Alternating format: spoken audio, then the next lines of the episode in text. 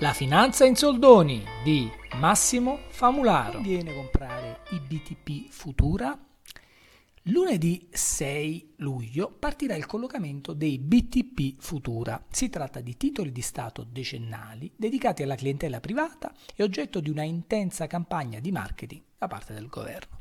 Conviene comprarli? La risposta, se seguite la finanza in soldoni, è semplice e non può che essere dipende.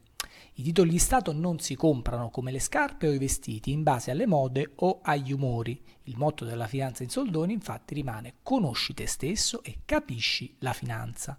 Dunque occorre valutare la propria pres- posizione personale in base a esigenze specifiche e alla necessità sulla base delle quali si costruisce il proprio portafoglio personalizzato. Solo in quest'ottica si può valutare se i titoli BTP Futura possono farne parte o meno. Sul tema ho scritto anche un editoriale per Econopoli 24 che trovate nella descrizione del video.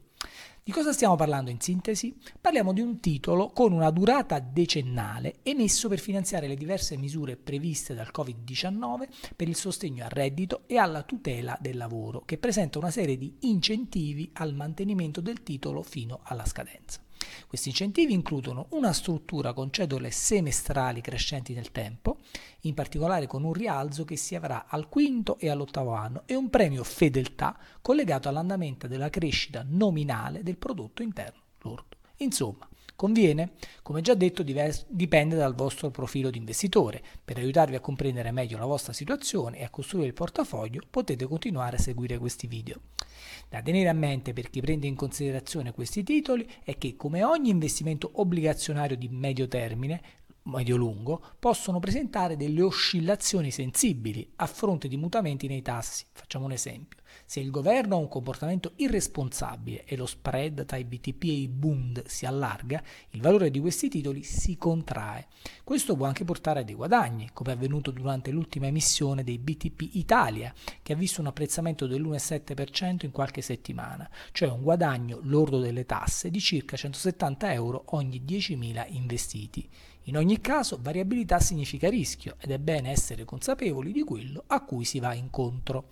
Per una spiegazione del legame tra obbligazioni e tassi, vi rimando al video numero 20. Per quanto riguarda il premio fedeltà, significa che se la crescita del paese supera un certo livello, il premio sarà maggiore. Spoiler, è ragionevole ipotizzare che la crescita del paese, anche facendo partire la misurazione dal plausibile rimbalzo che vedremo l'anno prossimo, non darà grandi soddisfazioni, per cui sulla base delle informazioni disponibili al momento potremmo assumere che il premio sarà il minimo dell'1%. Dunque, se volete tentare un colpaccio, come quello avvenuto con i BTP Italia, lo fate a vostro rischio e pericolo.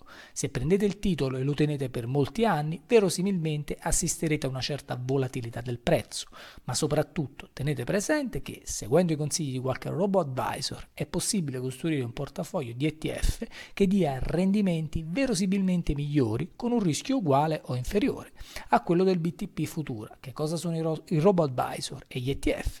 Lo trovate nei video 8 e 9. Fate la vostra valutazione in modo consapevole e ricordate il monito conosci te stesso, capisci la finanza. Grazie. Avete ascoltato La finanza in soldoni. Nella descrizione del podcast trovate il testo completo e potete seguire i miei aggiornamenti anche dal canale YouTube cercando Massimo Famularo. Se vi va di offrirmi un caffè, Potete farlo dal sito Kofi o dal mio account Patreon che trovate sempre nella descrizione.